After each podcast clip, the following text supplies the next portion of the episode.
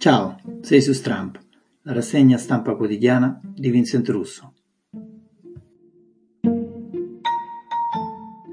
Edizione del sabato di Stramp, quinta puntata, una rassegna stampa post-apocalittica, una lettura critica e sempre più collettiva dei fatti del giorno, le notizie, l'attualità e la politica. Prima di andare a leggere le prime pagine dei quotidiani italiani, eh, voglio ricordarvi tre date, tre fatti incredibili accaduti in questa data. Primo fatto incredibile riguarda proprio il giornalismo, l'informazione.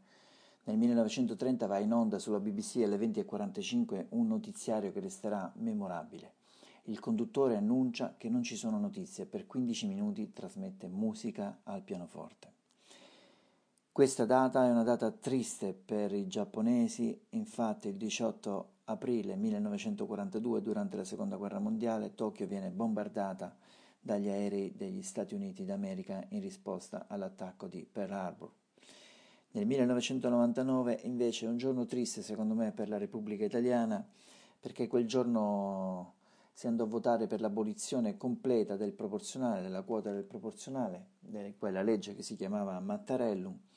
Beh, pensate, il 49,6% si recò alle urna degli aventi diritto, il 91%, il 91% voleva dire eh, sì all'abolizione, ma purtroppo il quorum non si raggiunse.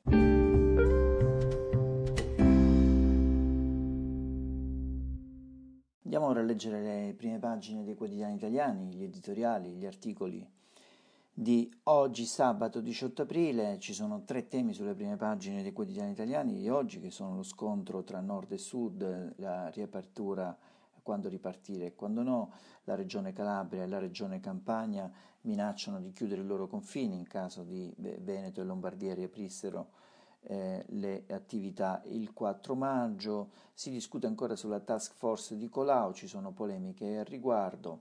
E intanto viene lanciata la nuova app Immuni, eh, guardiamo anche eh, chi la fa, come funziona, come funzionerà. E poi mh, tre cose divertenti eh, per questo weekend, eh, sondaggi e sondaggisti, ma la crisi fa aumentare la fiducia nei leader. Perché, vedremo, ci sono un paio di articoli sulla stampa italiana oggi eh, e poi altri. Retroscena. Curiosi. Leggiamo in 5 eh, minuti le prime pagine dei quotidiani italiani, iniziamo con una rassegna velocissima, avvenire, meno casi, più divisioni. Ancora 575 morti, ma calano i contagi soprattutto al sud, il governo via libera, OA edilizia e arredo, sul MES maggioranza spaccata all'Europarlamento, Lega e Forza Italia dicono no agli Eurobond. Regioni in ordine sparso, la campagna avverte il nord, eh, ipotesi bar dal 4 maggio, scelta l'app per il controllo dei focolai. Corriere della Sera, fase 2, scontro nord-sud, il Consiglio Superiore di Sanità, tasso di infezione allo 0,8%, curva dei positivi ancora giù, circa 7.000 morti nelle RSA, De Luca chiude i confini se altri aprono. Bar e ristoranti, ripresa a maggio, ma limitata. Poi si parla di Andrea Ducci, Andrea Ducci scrive le scelte del governo, il piano nomine diventa un caso, il centrodestra va all'attacco, lo leggeremo dopo per l'ampio capitolo sulle nomine di Stato. Sempre sul Corriere della Sera leggiamo di spalla un articolo di Andrea Ducci, il piano nomine diventa un caso, il centrodestra va all'attacco, ma questa è un'ampia pagina sulle nomine di Stato, vedo che oggi se ne occupano tutti i giornali. Sempre sul Corriere della Sera c'è un'altra notizia, secondo me degna di essere segnalata. Eh, in un articolo di Simona Ravizia e Silvia Turin si parla che nelle zone rosse è immune 1 su 3. Sarebbe già immune 1 su 3, i contagi stimati dagli esperti sono 6 milioni. Come minimo i contagiati sono il 5% della popolazione, ma probabilmente sono il 10%, vale a dire circa 6 milioni di italiani e nelle zone rosse 1 su 3 ormai sarebbe immune, ma anche il numero dei morti va tarato, sarebbe almeno il doppio. Intanto in Germania inizia a ripartire, c'è una foto eh, di una famiglia tedesca che si godeva eh, il sole davanti al Reichstag di Berlino. Epidemia sotto controllo, la svolta della Germania, c'è un articolo di Paolo Valentino. Poi sicuramente da leggere sempre sul Corriere della Sera c'è il retroscena, il fondo di Francesco Verderami, sette giorni, le tensioni e quei contatti per il dopo, naturalmente si riferisce al governo. Andiamo al Fatto Quotidiano che ha un'ampia pagina dedicata alle nomine, eh, la frase di testata è partecipate verso la conferma degli amministratori delegati, inclusi gli imputati Descalzi e Profumo, e Leonardo. Renzi propone altri impresentabili. I CDA ancora in alto mare. Dedicato alle nomine anche l'editoriale del direttore Marco Travaglio, Carmelitani Descalzi, facendo il gioco di parole sull'attuale amministratore delegato dell'ENI, verso la riconferma. Leggiamone giusto due righe. Il primo burrascoso vertice di maggioranza per le nomine delle società partecipate, Eni, Enel, Poste, Leonardo, Terna, MPS e Enav, ha visto PD e 5 Stelle scontrarsi su un duplice casus belli. Da un lato la pretesa del PD di tenersi tutte le poltrone più importanti, con la scusa che il Quirinale spinge per non cambiare nulla in nome della continuità. Dall'altro la richiesta dei 5 Stelle di rimpiazzare alcuni manager di peso in cambio della rinuncia alla loro battaglia contro l'imbarazzante amministratore delegato dell'ENI, Claudio Descalzi. Insomma, Marco Travaglio poi prosegue, se la prende sia con il PD sia con il 5 Stelle, il PD accusa di non pretendere troppo visto che non è il eh, socio di maggioranza in questo governo e, e i 5 Stelle dice di essere troppo rinunciatari, di accontentarsi solo delle presidenze. Finiamo di leggere la prima pagina del Fatto Quotidiano.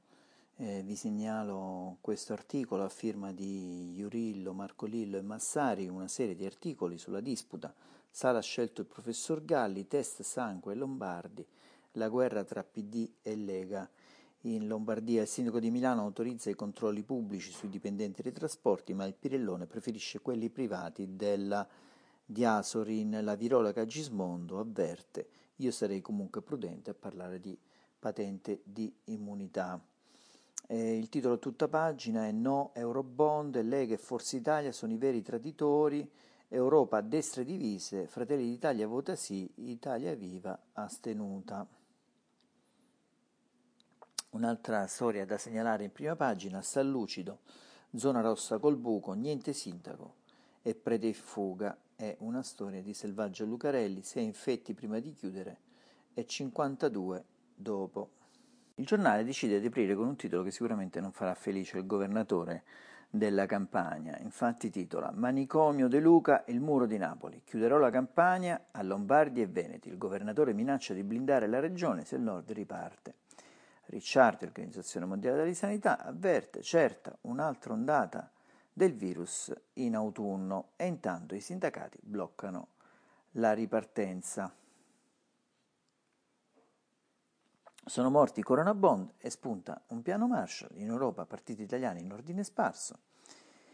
E trovate l'app che ci aiuterà a essere immuni di Marco Lombardo. Il manifesto quotidiano comunista mette sempre in prima pagina un governatore, non è De Luca in questo caso, è, il, è Fontana, Attilio Fontana, il governatore della regione Lombardia, una sua foto a tutta pagina con il titolo Se ne lava le mani, la responsabilità del trasferimento dei malati Covid degli ospedali all'RSA e dei nostri tecnici sulla strage delle migliaia di anziani nelle case di riposo lombardi, il governatore Fontana si discolpa ma non convince. Vi segnalo sempre sul manifesto una simpatica intervista a Maccio Capatonda che sta tenendo un TG, un TG da casa del tutto eh, strampalato e divertente come piace a noi. Ecco, volevo segnalare questo, andiamo con le ultime due pagine, prime pagine dei giornali di oggi.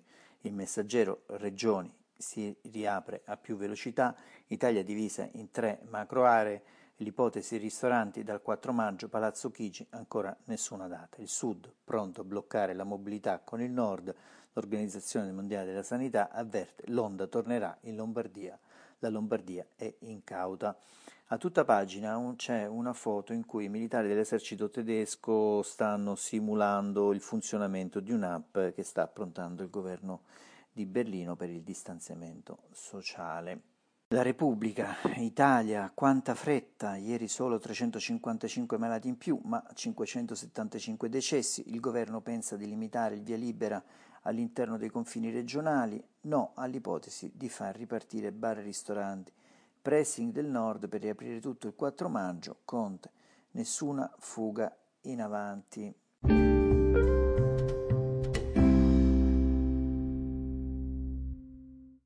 Prima di passare a Colau, la task force di Colau, anche questa molto discussa, al revanchismo tra, verso la Lombardia e del, delle regioni del sud, alle nomine di governo sul tavolo dell'esecutivo, vi volevo segnalare due o tre cose davvero divertenti che ho trovato oggi sulla stampa, c'è un articolo di Libero a pagina 4 a firma di Carlo Ciccioli, eh, un analista ehm, delle, della prossemica probabilmente esamina tic ed espressioni del viso di Conte e dice, eh, del nostro Premier Conte, dice un narciso sull'orlo della crisi di nervi.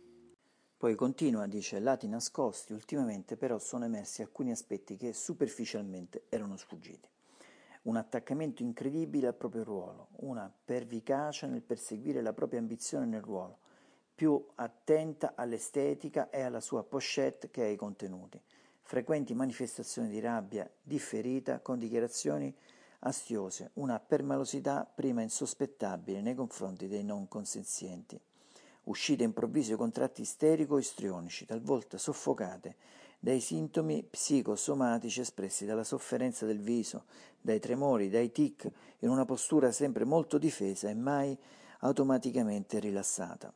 Più che una forte intelligenza è apparsa soprattutto una grande furbizia, è evidente l'instabilità emotiva che esprime fasi di deflessione dell'umore e fasi di impulsività incontenibile, ma l'aspetto più grave è quello che ha notato Marcello Veneziani, con sagacia. In lui non c'è l'essenza, ma il virtuale, che si adatta alla necessità del contesto. Talvolta anche il vuoto è autorevole, ma in fisica, come in politica, il vuoto non esiste, anche se può essere utile, appunto, può essere messo sotto vuoto e conservato. Una celebre affermazione dice: Dimmi con chi vai e ti dirò chi sei.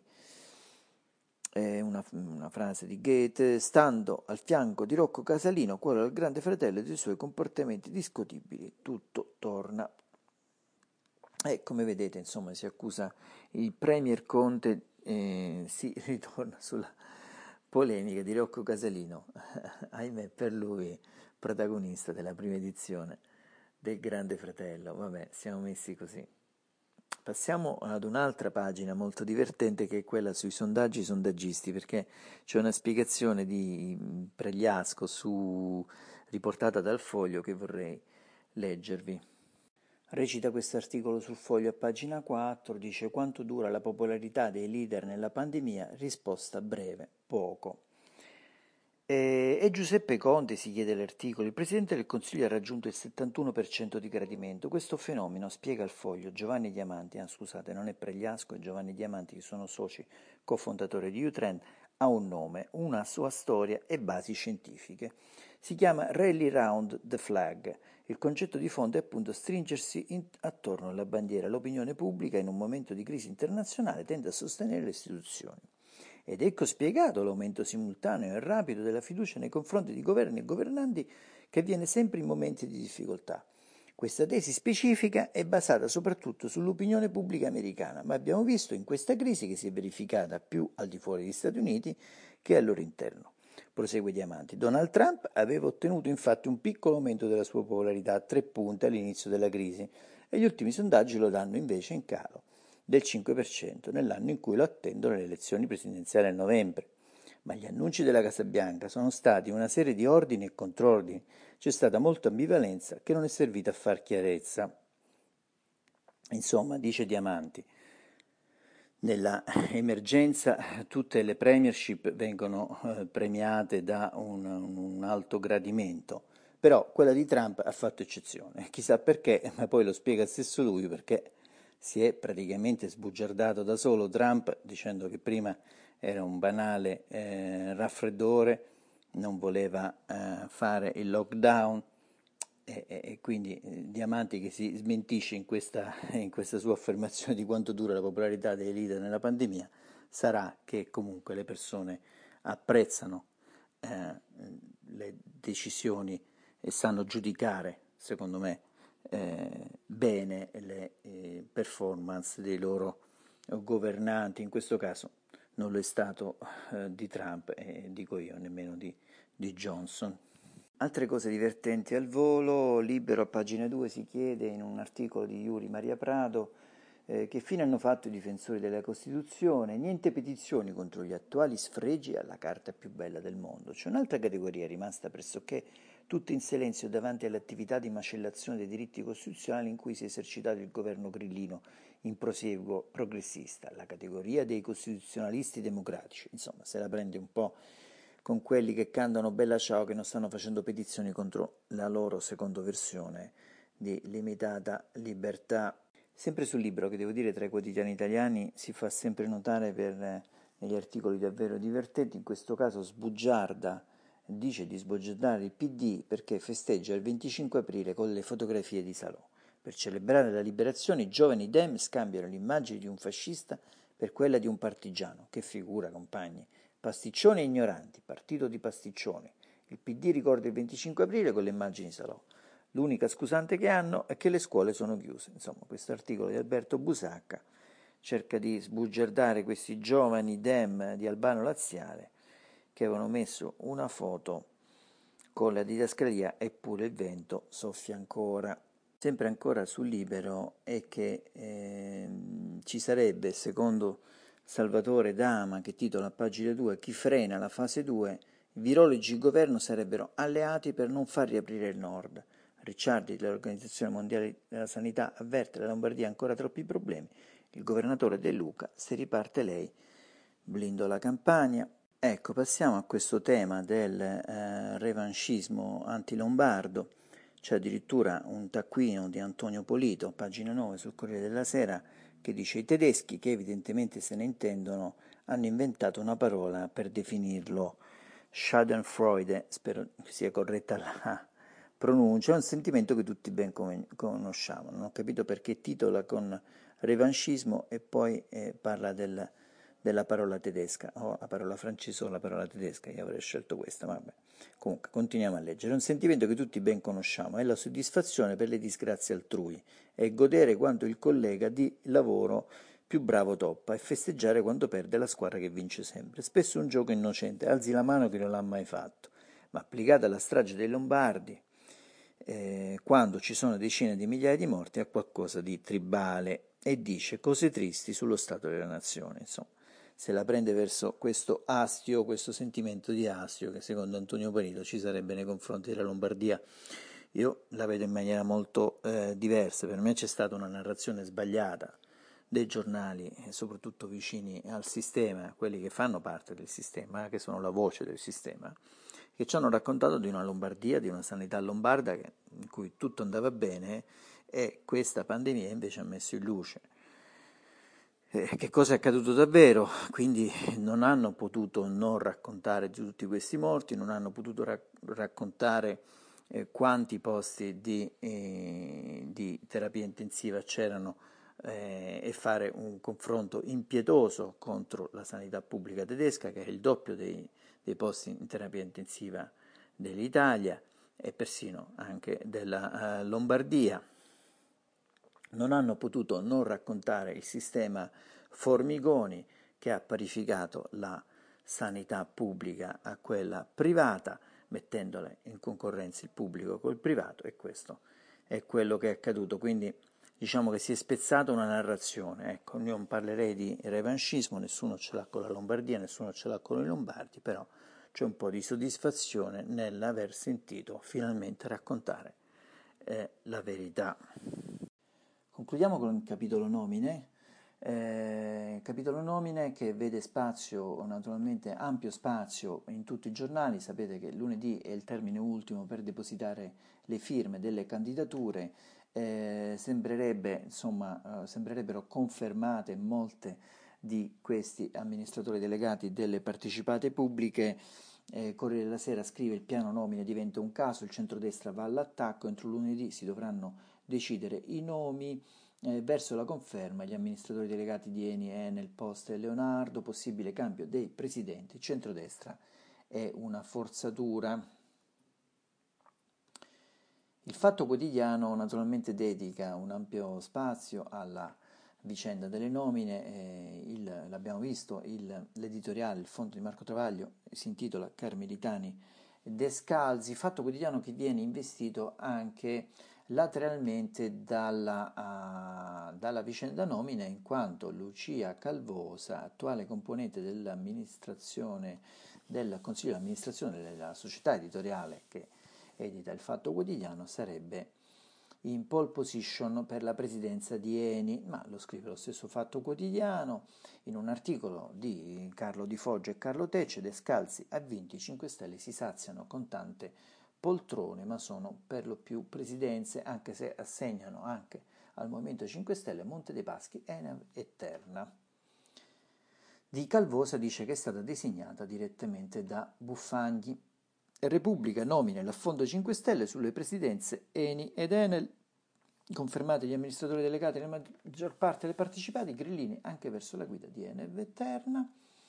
La verità, giallorossi sull'orlo della crisi sul MES mezzo Movimento 5 Stelle strizza l'occhio alla Lega, grillini in ordine sparso nelle votazioni a Bruxelles, scontro con il PD al tavolo delle nomine, contatti tra l'ala Buffagni, Di Maio e Giorgetti, intervento del Colle. Quindi hanno, pensano ad un asse addirittura con gli ex alleati leghisti sul tavolo delle nomine, questo c'è un articolo a pagina, a, a pagina 1 di Claudio Antonelli e Carlo Tarallo, andiamo sempre su eh, La verità, nostalgia giallo-blu al tavolo delle nomine, metà movimento fa la corte ai leghisti, questa è la versione naturalmente della verità, contatti fra l'ala grillina, Di Maio Buffagni, l'abbiamo detto, e Giorgetti in vista di una frattura con il PD. Quindi vedono una frattura imminente con il PD e a Bruxelles arriva un no comune. Mm, eh, Corriere della Sera, Donnarumma Terna, Simioni all'Enab, le conferme Descalzi e